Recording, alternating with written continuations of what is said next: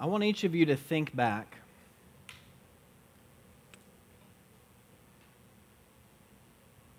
Do you remember the first time that you had Holy Communion?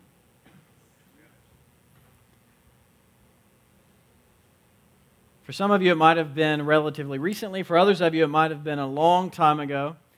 For some of you, it might have been when you were young and there was a lot of pomp and circumstance and a big party involved. For others of you, it might have been very memorable. And some of you, you might have simply forgotten it. I don't exactly remember the very first time I had Holy Communion, but I do remember what Holy Communion was like growing up and the first few times I had Holy Communion at my home church, Conyers First United Methodist Church, where I grew up as a kid.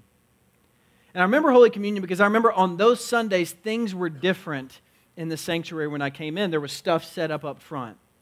And I remember that the pastor would invite us to come and kneel, and we didn't kneel very often, but on those Sundays we kneeled, and then they would give us this little bitty piece of bread and that little shot glass of juice, if you know what I'm talking about. And I remember as a kid always wanting more of that juice because I recognized the juice, it was Welch's grape juice. I wanted more of it, and I wanted more bread, but I knew that something was different about this Sunday and that I should not ask him for more juice and more bread. And I remember whenever I came into that space on those communion Sundays that things were different. They were holy in a sense. They were kind of reverent and set apart from what things typically were. All of it was very different than normal church, and it was very different from my everyday life. And then as I grew up, I remember Holy Communion kind of became more normal, and I came to know what to expect. And I knew that in my church, Holy Communion was every first Sunday of the month. And if it wasn't, people would be up in arms. And then I remember, I would come up front and I would kneel. And I also knew that my family, because we sat over here in this section in my church, I always knew that we'd be the first people in line. But I also knew that you couldn't leave early. You couldn't leave right after you got Holy Communion or people would talk about you in the church, right? Because your schedule's more important than everybody else's schedule. You had to leave early. I knew that too. And I knew that on Communion Sundays that the pastor was supposed to shorten his message because if he preached a normal message and we did communion, then we would get out of church late and everybody else in the community would beat us to lunch and we'd have to wait longer at Mrs. Winter's Chicken and Biscuits, right? I mean, that's kind of what I knew growing up as I learned over time. And over time as I grew up, communion came really more normal, more expected, more routine. And at times, maybe I'll just admit, it kind of seemed a little boring. And I think for a lot of us, that's how Holy Communion is in our lives. It starts off as something that's very different and maybe foreign and holy. Holy is a word that simply means sacred, set apart, relating to God. That's how it is in the beginning for a lot of us. There's a sense of wonder and reverence. And then we kind of come to it and we kind of know what to expect. And we can get into a routine and we can say, okay, I know I come forward, I do this, and then I sit down. And we can just kind of go through the motions. That's how the journey of communion was in my life. I know that's probably how it was in many of your lives. But there's one thing I've learned in life, and that's this, that whenever I feel like I have the things of God figured out, and whenever they start to become routine, I always know that God invites me to go deeper.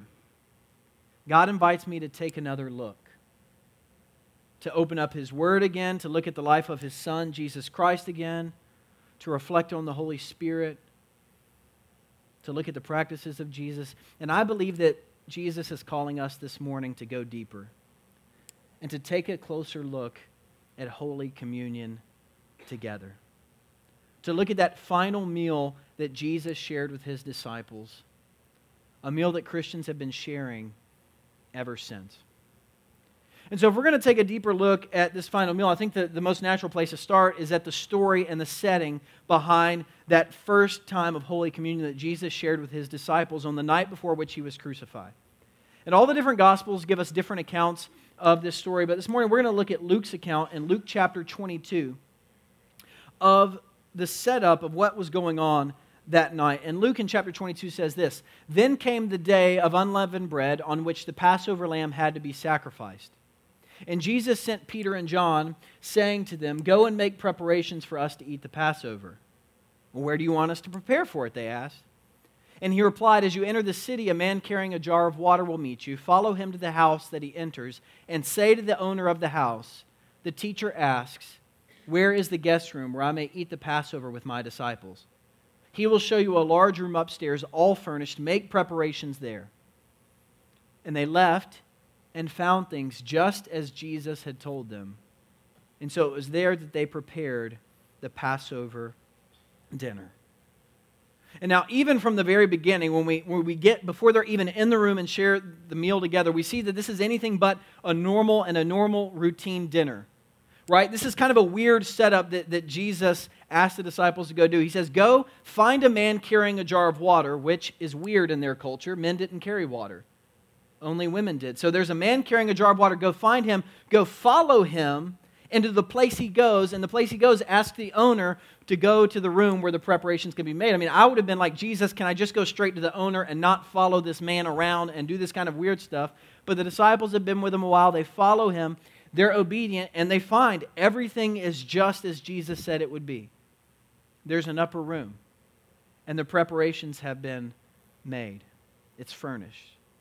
And today, you can actually go to the upper room still. Emily and I, when we were in Israel, we went. I think we have a picture of it here. These are not the 12 disciples. These are pilgrims walking around with iPhones, taking pictures and gawking at everything, listening to the tour guide through headsets. But here is the upper room. And it was here that they would have shared in that meal together.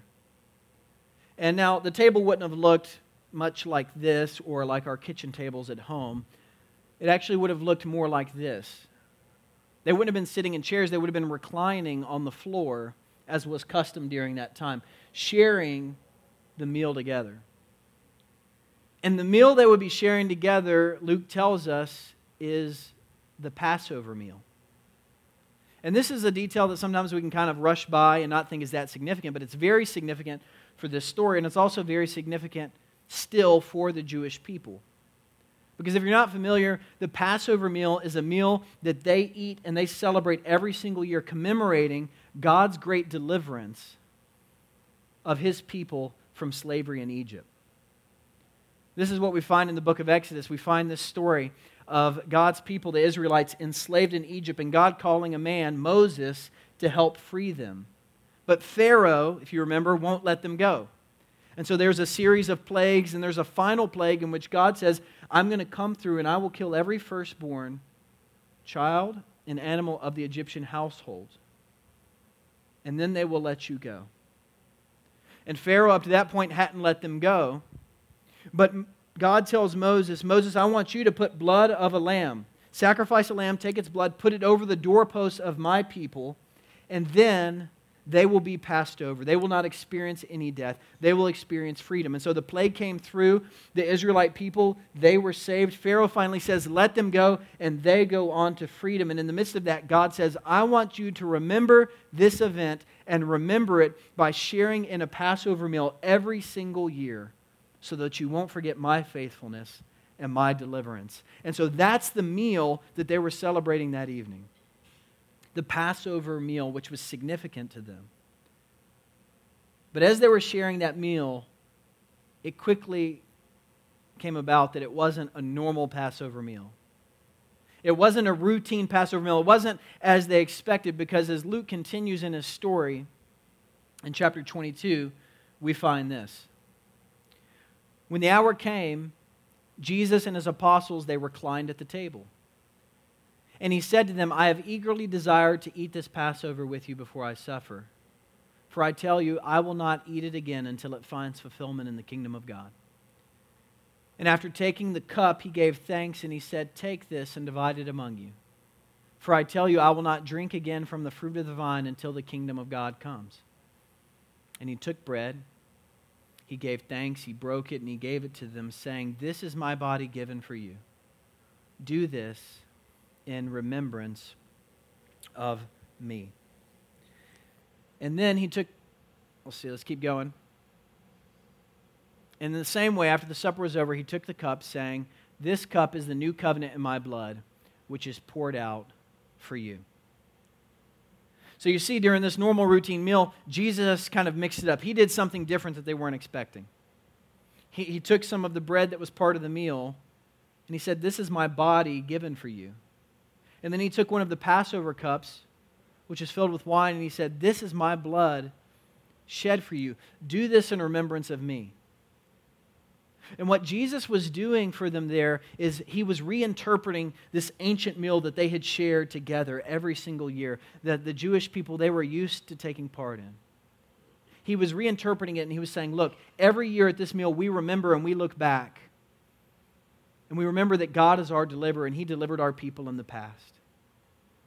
But he's saying to them now I am the new. I am the true. I am the final Passover lamb. My blood is going to be shed so that you can have freedom, so that you can be delivered from slavery to sin and death forever. He was telling them God's story, which began so long ago, is continuing. God is intervening once again, and he's saving his people once again through Jesus Christ, through himself. And the disciples, they didn't understand all of this at that moment. They were just trying to put all the pieces together. But after Jesus died and after he rose again, they remembered his words. And they remembered how he said, do this in remembrance of me. And so they began sharing in this meal together regularly. In the book of Acts, at times we see they shared in this meal daily. And for 2,000 years, Christians have taken part in this ancient Christian practice of sharing in the sacrament of Holy Communion. And even this morning, millions of Christians around the world are sharing in this meal together just like we are now. And there's a few different things we look at and we discover when we share in this meal. And they're in your worship folder if you want to fill these in. But one of the first things we do when we share in this meal together is we look back. We look back and we remember that Jesus is our deliverer. Just as they looked back at that Passover meal and remembered that God had delivered them from slavery, so now as we share in this meal, we look back and we remember that through Jesus' death, he paid it all. As we sang just a minute ago, he paid it all so that we could be forgiven, so that we could be delivered from sin, so that we could be delivered from death, and so that we could live with God forever.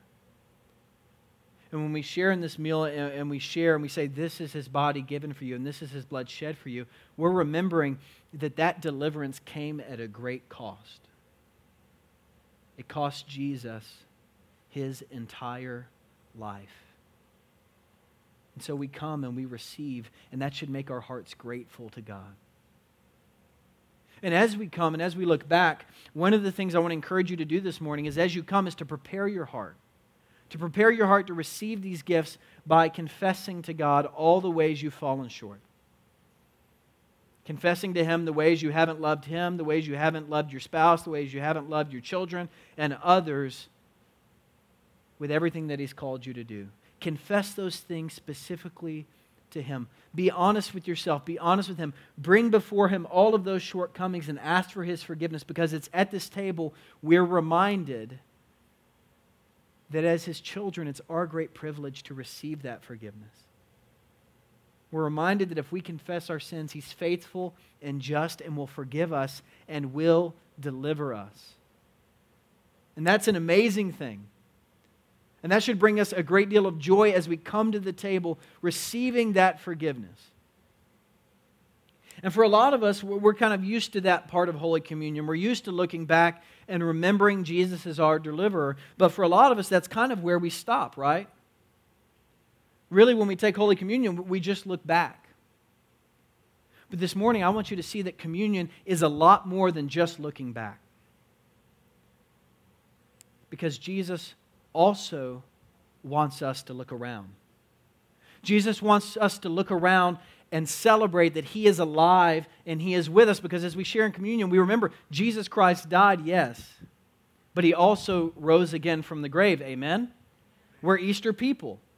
We celebrate that death wasn't the final word, that he rose again and that he conquered the grave, and that after he conquered the grave, he ascended into heaven. And now, his presence is everywhere through the power of the Holy Spirit. And in Matthew 18:20, we read this, that where two or three are gathered in Jesus' name, he is there with them.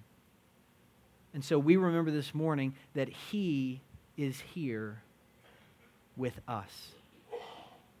He is present with us, and he wants to do something powerful in our midst.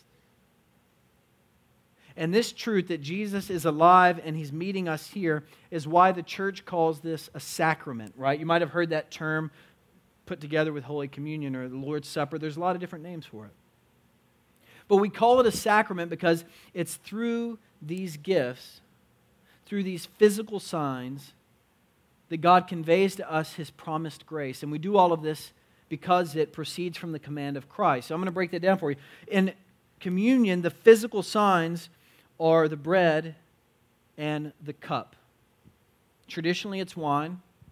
As Methodists, we share in grape juice to honor those who might struggle with alcoholism. Mr. Welch, side note, was a Methodist. He invented grape juice for the sake of Holy Communion. And now kids everywhere love him for it, right? But we share in these physical signs of bread and grape juice. And as we share in these physical signs, God gives us his promised grace, his undeserved power and presence and love at work in our lives. Not because of anything we've done or deserved, but because he is a good and he is a gracious God. He gives that to us. And we do all of this because Christ commanded us to. He said, do this in remembrance of me. And now, if you know anything about church history, you know that beliefs and thoughts about communion have divided the church for thousands of years. There's been a lot of debate and a lot of controversy. And we're not going to solve it all here this morning. But typically, there's kind of two ends of the spectrum. On one end, there are people that say these are symbols and signs of Jesus' body and Jesus' blood. And so symbolically, Jesus is present with us today. He's not really here, but we remember that, he died for us. That's kind of one end. On the other end is the more Catholic view. And that is that during Holy Communion, the bread and the cup in their essence become the body and the blood of Jesus Christ. And so he's very much with us. And as Methodists, we kind of fall in the middle here. We say, no, in their essence, they're not transformed into the body and the blood of Christ, like the Catholic doctrine of transubstantiation believes, but we do say, as we pray over these, as we share in these gifts together, Jesus is spiritually present with us. He is alive, and he wants to meet us as we share in them. And one of the things we know about Jesus as we read the Gospels and as we look at people's experiences is that whenever Jesus' presence shows up in places and in people's lives, change occurs. Transformation happens. And so when you come to the table this morning, I want you to come with a heart that's expectant, that's ready to meet Jesus and have a new encounter with him. I want you to come with hope that he can change you from the inside out. I want you to come like the woman in Luke chapter 8. I don't know if you remember this story, but there was a woman who had been bleeding for 12 years. She had spent all her money trying to get healing. She had done everything she could, but nothing had worked. But one day, she heard that Jesus was coming through her village. And of course, there were huge crowds surrounding him. But she battled the crowds. She pushed through. She likely crawled on the ground because she shouldn't have been in those crowds because she was bleeding. She was unclean. So she likely kind of crawled through on the ground. And she finally got to Jesus, and she reached out, and she touched him. And do you know what happened? She was healed. She was healed when she touched him. His power and his presence met her deepest place of need, and he transformed her. He did something she couldn't do for herself. And that's what Jesus wants to do for us this morning. As we taste, as we see that the Lord is good and we remember that Jesus is alive and he's with us today, he wants to do something we can't do for ourselves. He wants to transform us. And so for you this morning, maybe that's receiving forgiveness for something that you've been struggling with. Maybe it's receiving power from the Holy Spirit to overcome and to conquer that thing that you've been struggling with. Maybe it's peace in your life in the midst of medical chaos and chaos in your family. Maybe it's just a deeper revelation of God's great love for you. Whatever it is, God wants to meet you in your deepest place of need this morning. He wants to meet you through his Son Jesus and the power of the Holy Spirit at this table. because he is alive and he's with us. And that's one reason why here in this church and in the Methodist church, we generally invite children to come forward. We invite people who aren't members of our church to come forward. We invite people who have very tiny mustard seed faith, and we invite people who have a lot of questions in their faith. We invite people to come because we recognize this is the Lord's table. He's present here, and he wants to meet every single person and to transform their lives. And I don't know if any of you have kids and you've brought them up for their first communion, but I love seeing little children come up for the very first time. Because when they come up, they have big bug eyes. And they don't really know what's about to happen, and this is something very different for them. And a lot of times I'll hear them whisper to their parents, or they'll whisper to me, they'll say, "Is it really the blood of Jesus?" And there's a sense of reverence there, a sense of awe and wonder. And usually we say, no, it's not really the blood of Jesus. But I love those emotions that they come with. I love the wonder that they come with, because they know that if this is really the blood of Jesus, then everything's about to change. Something powerful is taking place. And so whenever I see them come forward, I'm kind of awakened from my routineness and from thinking this is something that's just normal and basic and routine in the life of our church. I'm reminded that God wants us to have a sense of reverence, a sense of awe, a sense of wonder and expectation when we come to the table, expecting that He's going to meet us and transform us. Transform our past, transform our present, and He also wants to transform our future. Just like He did the woman who was bleeding. When she met Jesus, everything changed for her. And He wants everything to change for us as well. And so the final thing I want you to see about Holy Communion when we come forward is we don't just look back, we don't just look around, we also look forward. We look forward and see our future is filled with hope. Because Jesus says that when we share in this meal together, this is a foretaste or an appetizer of the meal that we will share in heaven together with Him and with His holy church. In Matthew, He says this, Matthew chapter 8, "I say to you that many will come from the east and the west and will take their places at the feast with Abraham, Isaac, and Jacob in the kingdom of heaven." In Matthew 26, He says this, "I tell you, I will not drink from this fruit of the vine from now on until that day when I drink it new with you in my Father's kingdom." And in Revelation chapter 19, John, as he's writing about this feast between Christ and His bride, the church, an angel says to him this, "Blessed are those who are invited to the wedding supper of the Lamb." And so as we share in this meal together, we look forward to that day when we're going to be united with Christ. And we remember now that no matter what we're going through in our personal lives, one day we're going to be with Christ in eternity. We remember that no matter what's going on in our world, no matter whether we feel like it's getting better or we feel like it's just going downhill quickly, we remember that one day Christ will reign in final victory. We remember that no matter what happens to us here and now, and no matter what will happen to us in the future, that one day we will live with Christ in eternity. We will feast with Him at His heavenly table. But we remember that we won't just feast with Him. We also remember that we're going to feast with His entire church, with all Christians from all time, from all places. And so we look forward to that day when at the meal we share with Peter and Paul and Mary, the mother of Jesus. We look forward to that day where we'll be reunited and we'll share in this meal with our loved ones who've gone on before us in Christ. The soldiers who have died and who have lost, many of them, they will be there. We will celebrate with them. There will be people there who look like us and people there who look nothing like us. Some of us, when we look out at that meal in eternity, we're going to be surprised at people who are at the table. And on the flip side, we might be surprised at who's not there as well. But we're going to share in that eternal meal with Jesus Christ and His church. And as we share this morning, we look forward to that day.